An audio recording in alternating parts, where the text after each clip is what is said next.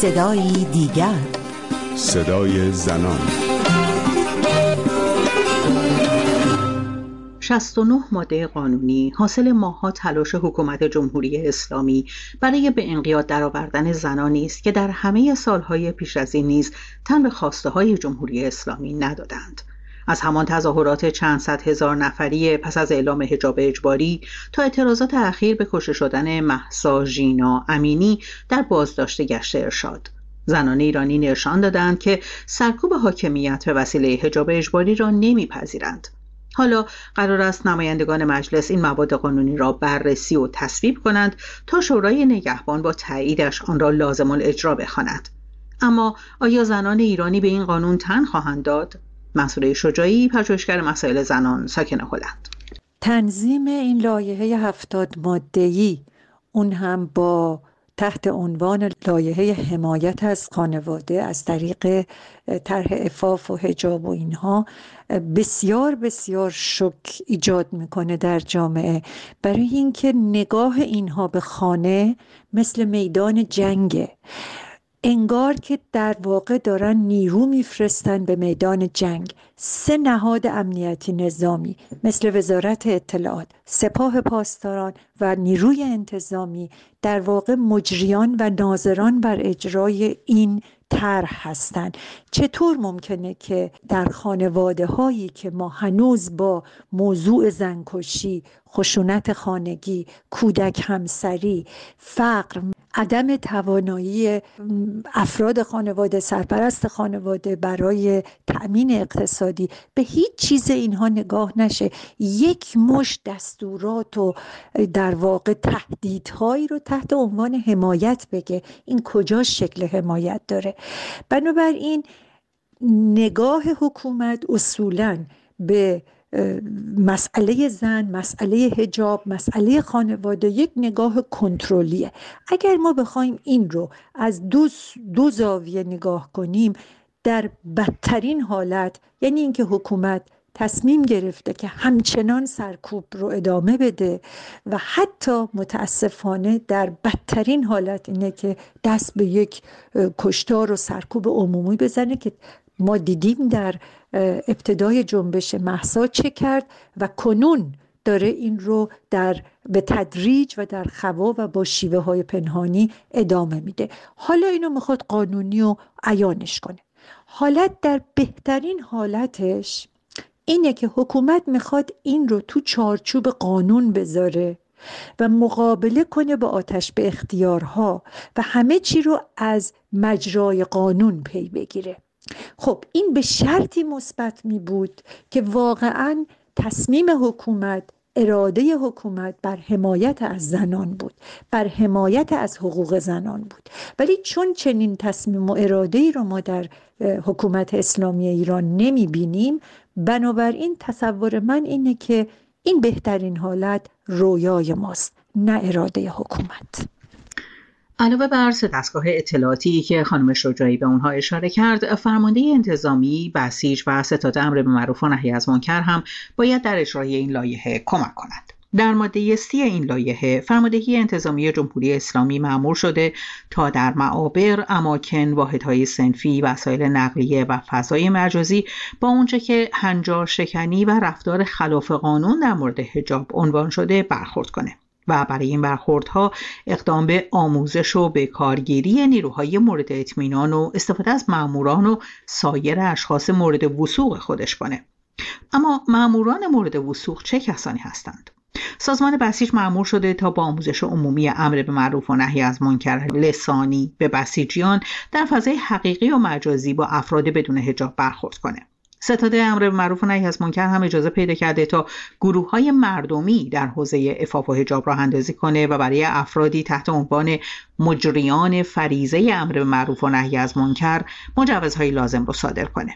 در ماده 36 این لایحه اومده که هر کسی که توسط فرماندهی انتظامی جمهوری اسلامی آموزش دیده و گواهی دریافت کنه و همینطور همه ضابطان می‌تونن در خصوص عدم رعایت حجاب شرعی یا بیهجابی و بدپوششی تصویر افراد رو ضبط و به سامانه اختصاصی که توسط فرماندهی انتظامی جمهوری اسلامی راه اندازی میشه ارسال کنند این یعنی بسیج همه عواملی که جمهوری اسلامی در سالهای اخیر برای کنترل جامعه تدارک دیده. اما انگار اینها هم کافی نبوده. جمهوری اسلامی ایجاد و تقویت سامانه های هوشمند شناسایی مرتکبین رفتارهای خلاف قانون با استفاده از ابزارهای از قبیل دوربین های ثابت و سیار و همینطور مقابله با هنجار شکنی و عادی سازی رفتارهای خلاف افت در فضای مجازی رو هم در اقدامات نیروی انتظامی گنجونده.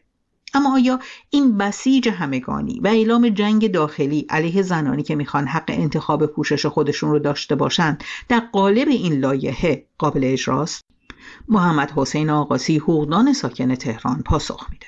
حقوقدان ها اعتقاد دارن که یک مسببه زمانی قابل اجرا و مفیده که بر اساس مقتضای یک جامعه ای که برای, برای اون قانون وضع میشه این قانون رو تدوین و تصویب بکنن. یعنی در واقع اگر برخلاف مسیر افکار عقاید و روند زندگی اجتماعی اشخاص یک قانونی رو تصویب بکنن قطعا چنین قانونی قابل اجرا نخواهد بود. نمونه های بارزش رو ما به صورت در واقع تکراری مشاهده کردیم. و نیازی نیست که من اینجا مطرح بکنم. قانون مربوط به مخالفت با ماهواره ها و تجهیزات دریافت امواج ماهواره قانون مربوط به تأخیر جریمه برای تأخیر پروازهای فرودگاهی و قوانین متعدد دیگه که وکلا و حقوقدان ها به اون آگاهی دارن. در حال حاضر به نظر می‌رسه که این مسببه چیزی است که در ذهن و در واقع افکار تعداد معدودی از کسانی که تدبیر کننده آن هستند و در کمیسیون قضایی مجلس هم به تصویب رسوندن این مصوبه در واقع مصوبه کمیسیون قضایی فعلا. تدوین شده و روش بحث و گفتگو شده و به اعتقاد من در مقام اجرا با مشکلات متعددی مواجه خواهند بود. صرف نظر از نقض حریم خصوصی اشخاص جرائم و مجازات هایی که در نظر گرفته شده به اعتقاد من در واقع به نحوی ممتنع می‌کنه اجرای مفاد این مسببه را اگر به قانون تبدیل شد. مثلا اینکه ده درصد دارایی کسی که سلبریتی هست به عنوان مجازات تعیین بشه یا مجازات موضوع مجازات های درجه دوی قانون مجازات اسلامی که بین 150 میلیون تومن تا 280 میلیون تومن هست. خب این قوانین چگونه می‌خواد اجرا بشه و چه کسی تن به اجرای اون میده؟ به خصوص اگر که ناقضین چنین مصوبه ای در حد گسترده و فراگیر در جامعه باشن. یک زن فقط برای انتخاب نوع پوششش باهاش به عنوان مجرم برخورد میشه. خانومی دو تا دونه موش بیرون باشه کتک می‌خوره از معمور امر به معروف. علیه حجاب اجباری فعالیت حجاب اجباری, حجاب اجباری هم دوام چندانی نخواهد داشت. امر خلاف شرعه. از حق انتخاب می‌گوییم. اینجا در رادیو فردا. دوره پوشش زورکی به سر آمده. زنان جان به لب رسیدن. حداقل 150 میلیون تومان جریمه نقدی در حالی برای مقاومت مدنی در برابر حجاب اجباری در نظر گرفته شده که حداقل دستمزد کارگران کمی بیش از 5 میلیون تومان تعیین شده. تعیین چنین مجازاتی تنها سبب انباشته شدن زندانها با زنانی خواهد شد که امکان تأمین مبلغ مجازات را ندارند. زنانی که بر اساس این لایحه بدپوشش شناخته شدند. بد پوششی در مورد زنان. بر اساس این لایحه عبارت از پوشیدن لباسی که خلاف عفت عمومی است. از قبیل لباس بدن نما و تنگ یا لباسی که قسمتی از بدن پایینتر از گردن یا بالاتر از مچ پا یا بالاتر از ساعد دستها دیده بشه. حاکمیت در حال تعیین مجازات برای دیده شدن سانت به سانت بدن زنانی است که در واقعیت اونها رو خانه نشین می‌خواد.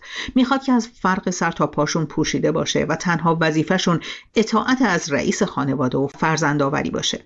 باید منتظر بمونیم و ببینیم که آیا جمهوری اسلامی در پنجمین دهه از حاکمیتش می‌تونه به این خواستش برسه. به پایان برنامه این هفته صدای دیگر رسیدیم. من روی کلمی مرج از اینکه تا این لحظه در کنار ما بودید سپاس گذارم تا هفته دیگر و صدای دیگر. پاینده باشید و شادمان